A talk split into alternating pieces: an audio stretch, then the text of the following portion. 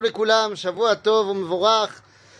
revient pour notre double ration d'études de Torah pour la réussite de nos soldats, l'élévation de l'âme de tous nos disparus, la réfoua de tous nos blessés et évidemment le retour à la maison de tous nos otages.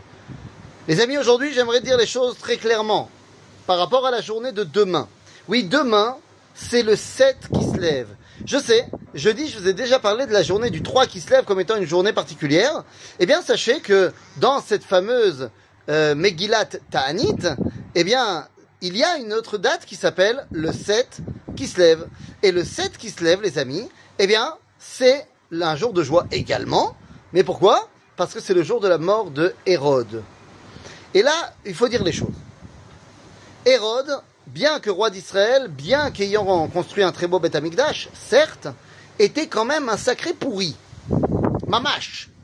C'est-à-dire que, au-delà du fait qu'il a mis de, l'idolâtrie dans le peuple juif, au-delà du fait qu'il était mégalomane, complètement tapé de la tête, au-delà du fait que les historiens romains disent qu'il vaut mieux être un cochon plutôt que de la famille de Hérode, t'as plus de chances de survivre parce que les juifs mangent pas de cochon.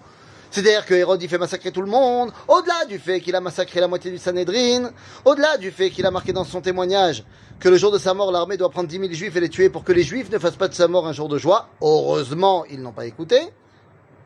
Bien les amis, Hérode était un pourri.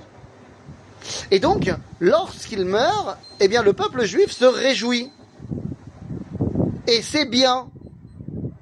Car on pourrait penser, à force de 2000 ans de chrétienté, que lorsque quelqu'un meurt, même s'il était mauvais, eh ben, on peut pas trop se réjouir.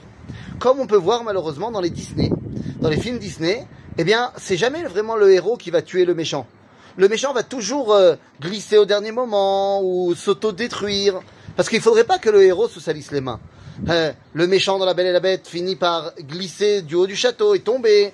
Euh, finalement, Scar n'est pas tué par Simba mais par les hyènes. Comme si tuer le méchant, ce serait se salir les mains. Eh bien non. Tuer le méchant, c'est faire la justice. Et on est heureux que la justice ait été rendue. Et on ne doit pas du tout avoir honte du fait que nos soldats sont en train de détruire le mal. Au contraire, c'est une grande source de joie. Et lorsque vous allez me dire, oui, mais attention, il y a marqué quand même dans la Torah, Bin Pol Oifra al eh bien on a déjà expliqué cela. Bin Pol Oifra al certes, quand il est seulement tombé, mais qu'il n'est pas détruit. Alors ne te réjouis pas trop vite, finis le travail. C'est de cela dont on parle, les amis. Le 7 qui se lève, c'est la mort de Hérode, et ça, on en est très content même s'il a créé de, très belles euh, structures euh, architecturales. On est très content de la mort du mal.